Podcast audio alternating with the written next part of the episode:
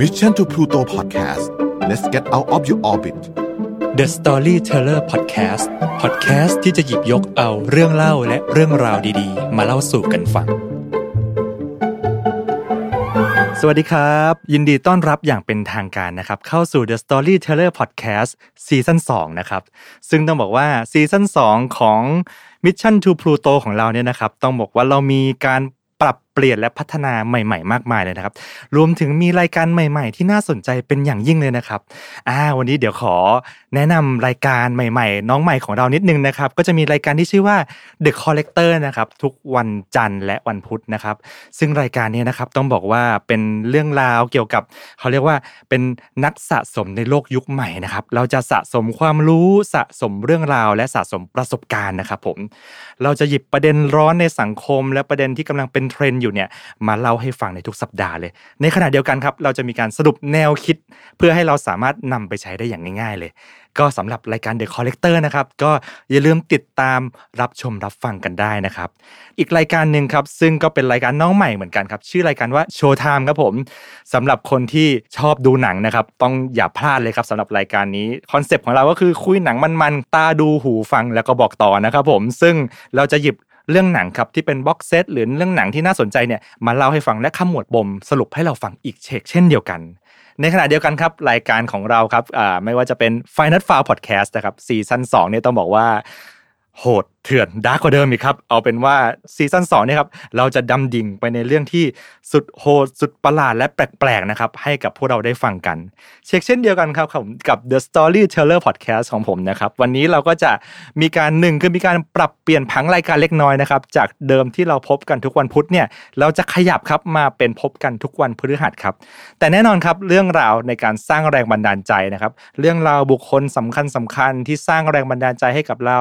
เรื่องราวการก่อตั้งแบรนด์หรือประวัติศาสตร์ต่างๆครับผมก็จะสรรหาเรื่องราวดีๆครับและอาจจะมีการเขาเรียกว่าเปรียบเทียบระหว่างแบรนด์ระหว่างคนเนี่ยเพื่อดูว่าเส้นทางสู่ความสำเร็จของเขาเป็นอย่างไรและมีแง่มุมไหนที่เราสามารถหยิบยกนำมาใช้ได้บ้าง นี่ก็คือเรื่องราวของ Mission to Pluto ซีซั่น2นะครับผม ซึ่งสำหรับวันนี้ครับ คงจะเป็นเรื่องอื่นใดไปไม่ได้นะครับ เพราะว่าตอนนี้นะครับต้องบอกว่าเป็นเรื่องที่โด่งดังและอยู่ในกระแสมากๆเลย กับทีมฟุตบอลทีมหนึ่งครับ ซึ่งจะว่าไปแล้วนะครับ ต้องบอกว่าเป็นทีมฟุตบอลหนึ่งในทีมที่ยิ่งใหญ่ที่สุดในโลกนะครับ จากประวัติศาสตร์อันยิ่งใหญ่ของเขาครับ การคว้าแชมป์อันมากมายในอดีตนะครับ ความสำเร็จอันยาวนานครับ ในขณะเดียวกันครับ ณเวลาปัจจุบันอาจจะเรียกได้ว่า เป็นทีมที่เล่นฟุตบอลได้สนุกที่สุด มันที่สุดทีมหนึ่ง จะว่าไปครับ หลาย ๆ คนอาจจะบอกว่าทีมนี้เป็นทีมที่ดีที่สุดในโลกณเวลาปัจจุบัน และแน่นอนครับ ผมก็คงจะไม่ได้พูดถึงทีมอื่นครับ นอกจากทีมที่มีสโลแกนว่า you will never walk alone ครับ ทีมทีมนั้นก็คือลิเวอร์พูลนั่นเองครับสำหรับวันนี้นะครับก็มาเอาใจเดอะคอปกันนิดนึงนะครับ เรียกว่าได้แชมป์อย่างไม่เป็นทางการไปเรียบร้อยแล้วนะครับลำดับตารางนะครับและคะแนนเนี่ยโอ้โห ตอนนี้ก็คือคว้าแชมป์อย่างไม่เป็นทางการของพรีเมียร์ลีก season ปัจจุบันไปเรียบร้อยแล้วนะครับ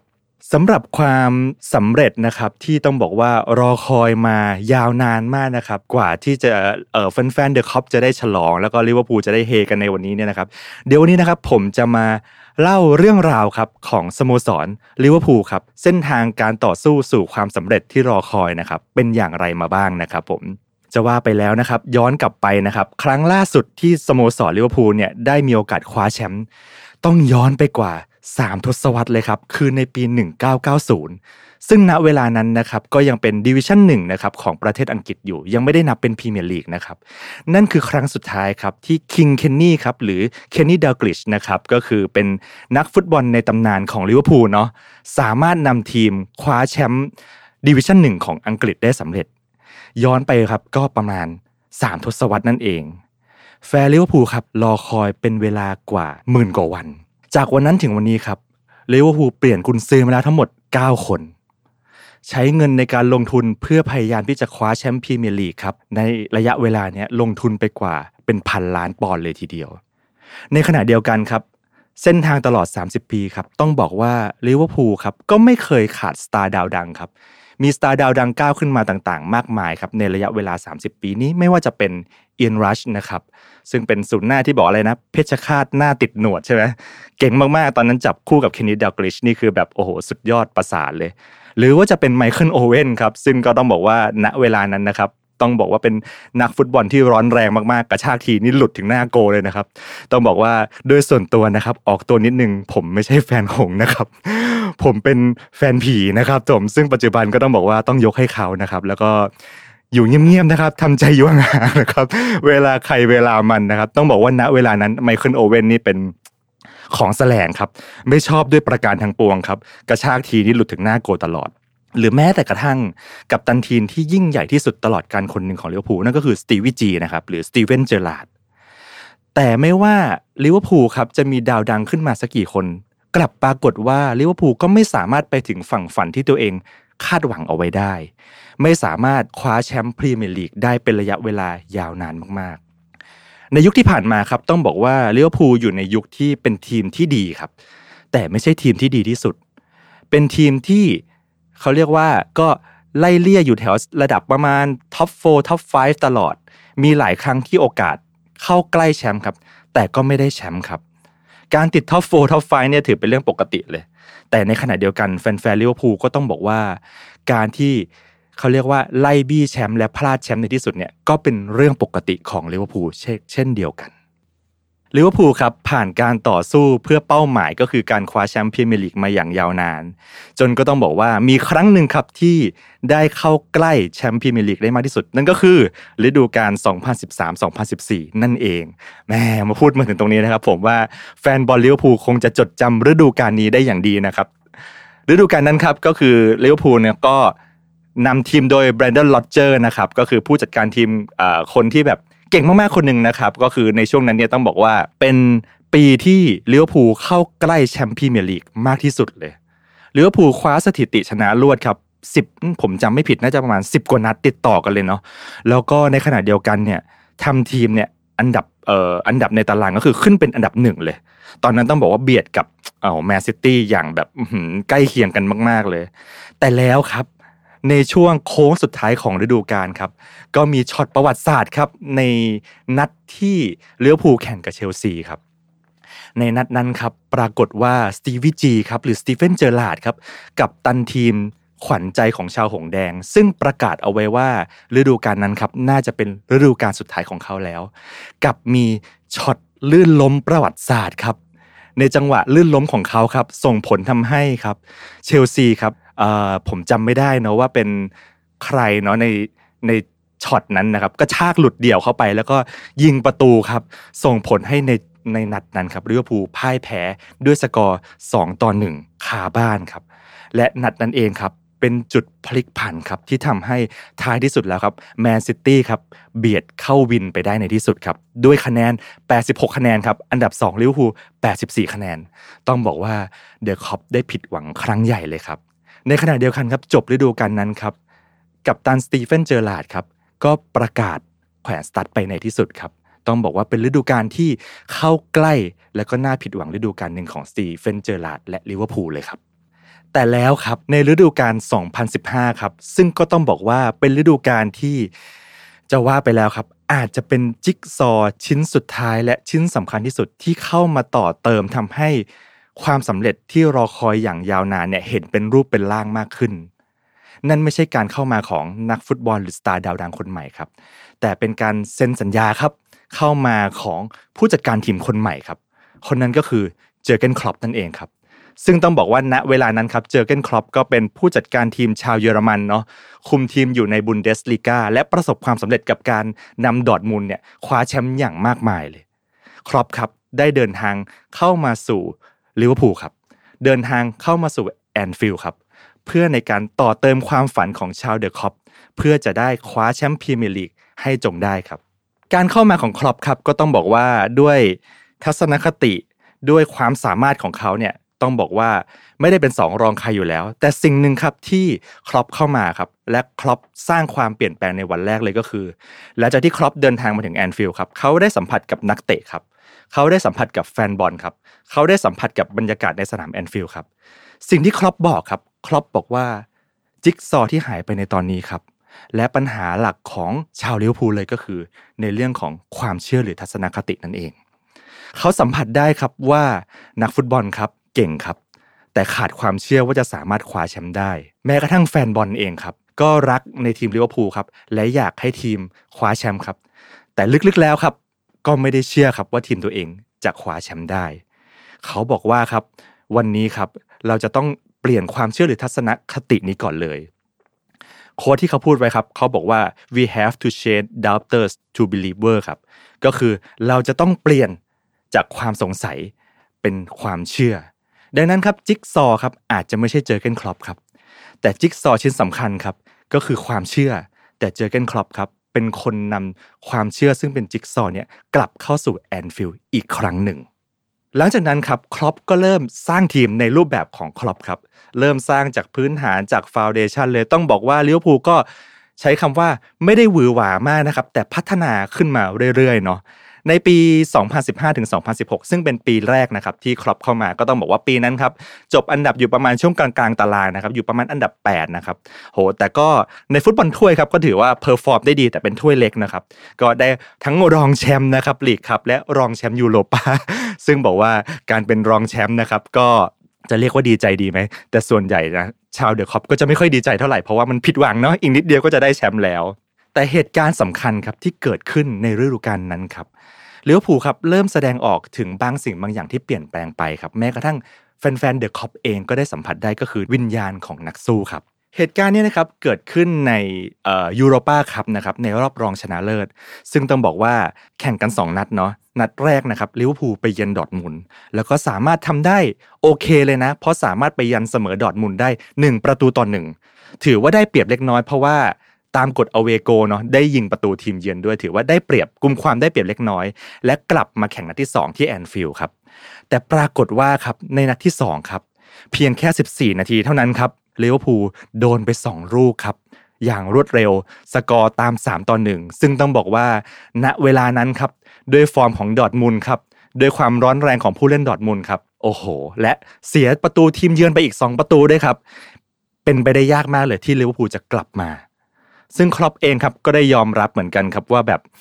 เขาเองก็คิดว่าลิเวอร์พูลไม่สามารถกลับมาได้ครับ แต่ปรากฏว่ากลับมาครึ่งหลังครับ ไม่รู้คล็อปป์พูดอะไรกับทีมครับ นักเตะครับวิ่งสู้สุดชีวิตเลยครับ และปรากฏว่าสามารถยิงคืนได้อีก 4 ลูกรวดครับในครึ่งหลัง ปรากฏว่าลิเวอร์พูลสามารถแซงชนะดอร์ทมุนด์ไปได้ 5 ประตูต่อ 4 โดยได้ประตูชัยครับ ในช่วงทดเวลาบาดเจ็บโหคนก็แบบชาวเดอะคอปนี่ก็ดีใจมากและสัมผัสได้ถึงวิญญาณของนักสู้ครับ คล็อปป์ก็ได้มาบอกในตอนหลังครับ ว่าเขาได้พูดอะไรกับลูกทีมบ้างในช่วงพักครึ่ง ซึ่งคล็อปป์เนี่ยต้องบอกว่าด้วยนิสัยเขาอะเขาไม่ใช่ motivator เขาไม่ใช่นักพูดปลุกใจทีม แต่คล็อปป์เนี่ยจะค่อนข้าง realistic นิดหนึ่งดังนั้นเขาจะพูดในสิ่งที่เขาเชื่อในสิ่งที่เขาเห็นจริง ๆ เขาบอกว่าครับ ลึกๆแล้วครับ เขาก็รู้สึกว่ามันเป็นไปได้ยากเหมือนกันที่จะแซงกลับมา แต่เขาพูดกับลูกทีมครับว่า วันนี้เขาอะยังมีความเชื่อว่ามันยังเป็นไปได้ ดังนั้นสำหรับวันนี้ครับ ในครึ่งหลังอะเขาเชื่อว่าวันนี้เป็นเวลาของพวกเราทุกคนแหละที่จะสร้างเรื่องราวและตำนานความสำเร็จที่คนคาดไม่ถึง จะได้เอาเรื่องเนี้ยไปเล่าให้ลูกหลานคุณฟังในอนาคต ประโยคนั้นเองครับกับเป็นประโยคที่สร้างความเป็นไปได้ปลุกใจและสร้างกำลังใจให้กับนักเตะลิเวอร์พูลครับครึ่งหลังมานี่สามารถแซงเอาชนะได้ในที่สุด ถึงแม้ว่าท้ายที่สุดครับจะไปไม่ถึงฝั่งฝันครับจะไปแพ้เซบีย่าในรอบชิงก็ตามครับ แต่ต้องบอกว่านี่เป็นจุดเริ่มต้นสำคัญเลยครับ ที่ผมเชื่อว่าแฟนลิเวอร์พูลหลาย ๆ คนครับ ไม่ได้เห็นสิ่งสิ่งนี้ในบรรดานักเตะมานานแล้วก็คือวิญญาณของนักสู้ และสู้จนวินาทีสุดท้าย และสามารถแซงเอาชนะในนัดที่ดูแล้วความเป็นไปได้น้อยมาก ๆ ไปได้ในที่สุด การสร้างทีมของคล็อปป์ครับก็ยังดำเนินไปใช้คำว่าอย่างเงียบๆแต่ต่อเนื่องนะครับในปี 2016-2017เนี่ยครับคล็อปป์ก็สามารถทำลิเวอร์พูลจบอันดับ 4 ติด top 4 ได้นะครับต้องบอกว่าเอ่อทีมเลี้ยวภูกับเจอเกนครอปเนี่ยนะครับก็ต้องบอกว่าช่วงนั้นก็ไม่ได้มีข่าวอะไรที่หวือหวามากมายเนาะเหมือนครอปก็แบบซุ่มทำทีมสร้างทีมไปเงียบๆเรื่อยๆ อย่างมีเป้าหมายเนาะและด้วยบุคลิกที่เรียกว่าเป็นกันเองกับนักข่าวครับแล้วก็คุยสนุกครับทำให้ครอปเนี่ยต้องบอกว่า ไม่ได้เป็นเป้าหมายในการโจมตีเท่าไหร่นะครับผม ในขณะเดียวกันครับครอปก็มีความเป็นกันเองกับนักเตะมากๆ เขาให้ความสำคัญมากๆ กับความสัมพันธ์ แล้วก็เอ่อ relationship ภายในทีม แต่ในขณะเดียวกันครับ ในห้องแต่งตัวครับครอปก็มีความเด็ดขาดมากๆ เช่นเดียวกันในฤดูกาลนั้นเองครับ ครอปเริ่มต้นสร้างค่อยๆ สร้างทีมมา และส่งผลให้ทีมเนี่ยจบอันดับ 4 คว้าโควตาแชมเปี้ยนลีกครับ ซึ่งถือว่าประสบความสำเร็จในเบื้องต้นนะครับ แต่ครอปรู้ว่านี่ไม่ใช่เป้าหมายของเขาครับหนทางยังอีกยาวไกลถัดมาครับในปีถัดมาปี 2017 ถึง 2018 ครับ ปีนั้นเองครับคล็อปป์ก็ยังสร้างทีมอย่างต่อเนื่อง มีผู้เล่นที่ย้ายออกไป และมีผู้เล่นใหม่ที่ย้ายเข้ามา เพื่อสร้างความแข็งแกร่งให้กับทีม ตามที่เจอร์เกนคล็อปป์เนี่ยได้จินตนาการภาพเอาไว้ และแน่นอนครับ ปีนั้นคล็อปป์ก็ยังจบที่อันดับ 4 ในพรีเมียร์ลีกครับนำทีมลิเวอร์พูลเนี่ยคว้าโคตาแชมเปี้ยนส์ลีกเหมือนเดิม และในปีนั้นครับ ต้องบอกว่าเจอร์เกนคล็อปป์เนี่ยและลิเวอร์พูลทำได้ดีมากๆ ก็คือสามารถเข้าสู่รอบชิงชนะเลิศของถ้วยฟุตบอลที่ยิ่งใหญ่ที่สุดถ้วยหนึ่งของโลกนั่นก็คือยูฟ่าแชมเปี้ยนส์ลีกแต่ท้ายที่สุดครับ ก็ดันไปแพ้เรอัลมาดริด3ต่อหนึ่งในรอบชิง ต้องบอกว่าคล็อปป์เนี่ยครับโดนค่อนขอดมาตลอดครับเพราะตั้งแต่เข้ามาคุมลิเวอร์พูลเนี่ยนำลิเวอร์พูลครับแพ้ในรอบชิง ทุกนัดครับในบอลถ้วย ซึ่งนี่ก็เป็นอีกนัดหนึ่งครับที่คล็อปป์ไม่สามารถนำลิเวอร์พูลคว้าแชมป์ได้สำเร็จ และฤดูกาลถัดมาครับ ซึ่งอาจจะพูดได้ว่าเป็นฤดูกาลหนึ่งที่เป็นฤดูกาลที่ดีที่สุดของบรรดาเดอะคอปเลยก็คือฤดูกาล 2018 ถึง 2019 ฤดูกาลนี้ครับ เหตุการณ์ที่ต้องบอกว่าเซอร์ไพรส์หนักมากครับ และสร้างความเขาเรียกว่าเป็น Mission Impossible ที่โด่งดังไปได้ทั่วโลกเลยก็คือ เหตุการณ์ในนัดรอบรองชนะเลิศครับลิเวอร์พูลครับจับคู่ต้องมาแข่งกับบาร์เซโลนาครับซึ่งบาร์เซโลนาตอนนั้นเนี่ยต้องบอกว่าเมสซี่ฟอร์มกำลังร้อนแรงสุดๆนะครับและแน่นอนครับด้วยความร้อนแรงของเมสซี่ครับส่งผลให้ในนัดที่1ครับที่แข่งกันไปครับลิเวอร์พูลครับหมดท่าเลยครับแพ้บาร์เซโลนาไปถึง 3 ประตูต่อศูนย์นัดนั้นนี่เมสซี่เออเขาเรียกว่าองค์ลงอย่างแรงนะครับทำอะไรดีไปหมดนะครับยิงกี่ผมจำไม่ได้ แต่รู้สึกว่าฟรีคิกลูกสุดท้ายนี่สวยงามมาก ซึ่งต้องบอกว่าการที่ไปแพ้บาร์เซโลนาเนี่ยถึง 3 ประตูต่อศูนย์เนี่ยนัดที่ 2 ครับลิเวอร์พูลต้องเอาชนะบาร์เซโลนา4-0 เท่านั้นครับ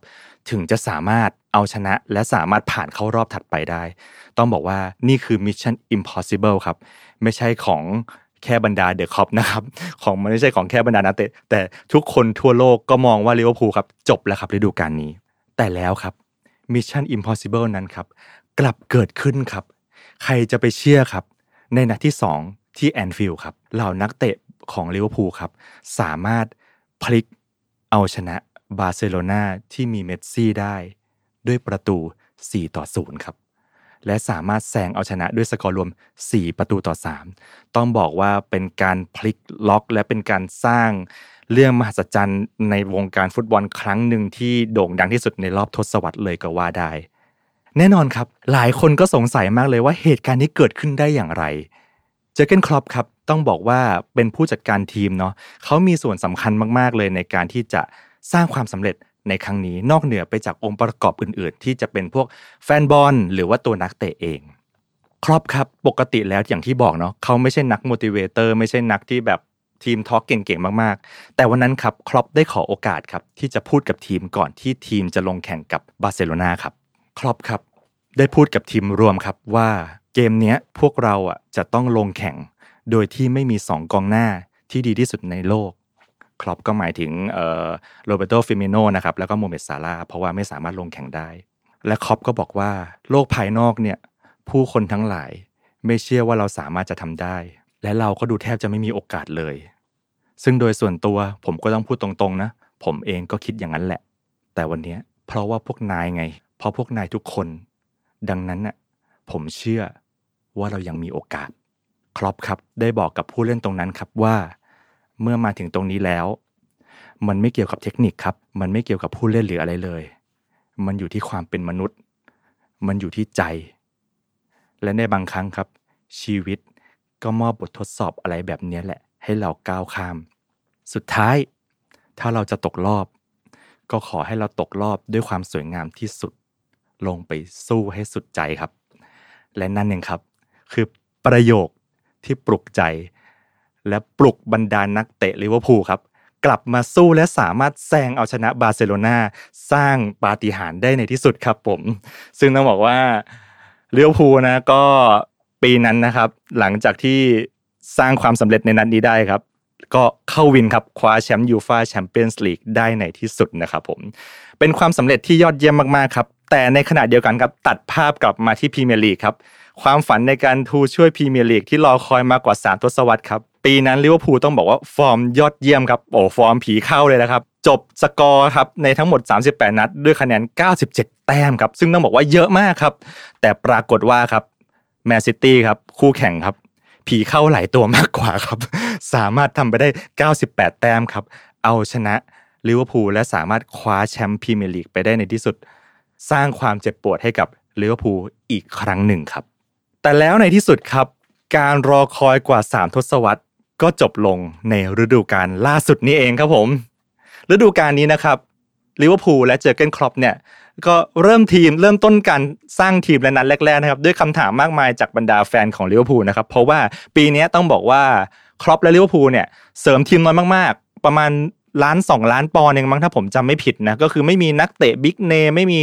ไม่มีนักเตะ big name หรือดาวดังคนใหม่สตาร์ดาวดังเข้ามาเลยแม้แต่คนเดียวนะครับ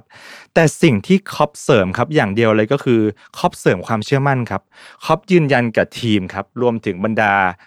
แฟนบอลครับว่า เขาเชื่อว่าทีมที่เขามีอยู่เนี่ยเป็นทีมที่สั่งสมประสบการณ์มามากพอ และดีพอครับสำหรับ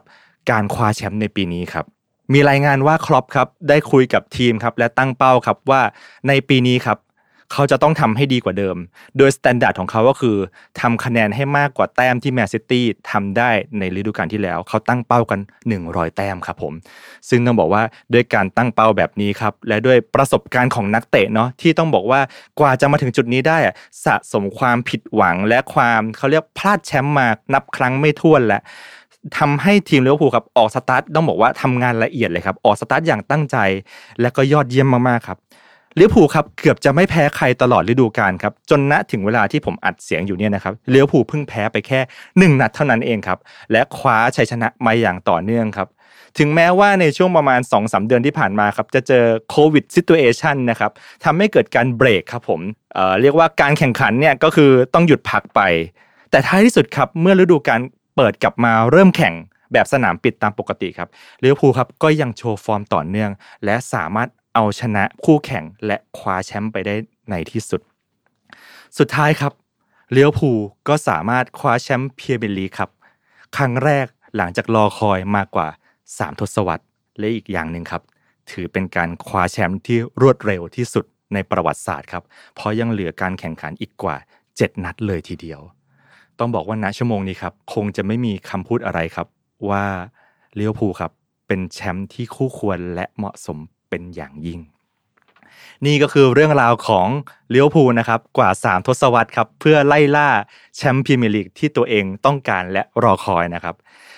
ผมมีทิปส์เล็กๆครับ ซึ่งเป็นบทสัมภาษณ์ล่าสุดของเจอเกนคลอปนะครับเขาไปสัมภาษณ์ครับว่าเคล็ดลับในการ ซึ่งตอนนั้นก็ต้องบอกว่าใกล้เคียงมากๆเนาะที่จะคว้าแชมป์พรีเมียร์ลีกแล้วก็มีคนถามครับว่าอยากให้คลอปเนี่ยแชร์เคล็ดลับสักหนึ่งหรือ2เคล็ดลับในการสร้างทีมหน่อยครอปก็ได้กล่าวไว้ว่าครับหนึ่งครับ คือคุณจะต้องมีความทะเยอทะยานอย่างสูง และมีความพยายามในการทำความเข้าใจเกมฟุตบอลอย่างดีเยี่ยมครับและอันที่สองครับ ผมใช้คำว่ามันเป็น growth mindset ก็ได้เนาะครอปครับบอกว่าเกมฟุตบอลครับเป็นอะไรที่พัฒนาไปอย่างรวดเร็วมาก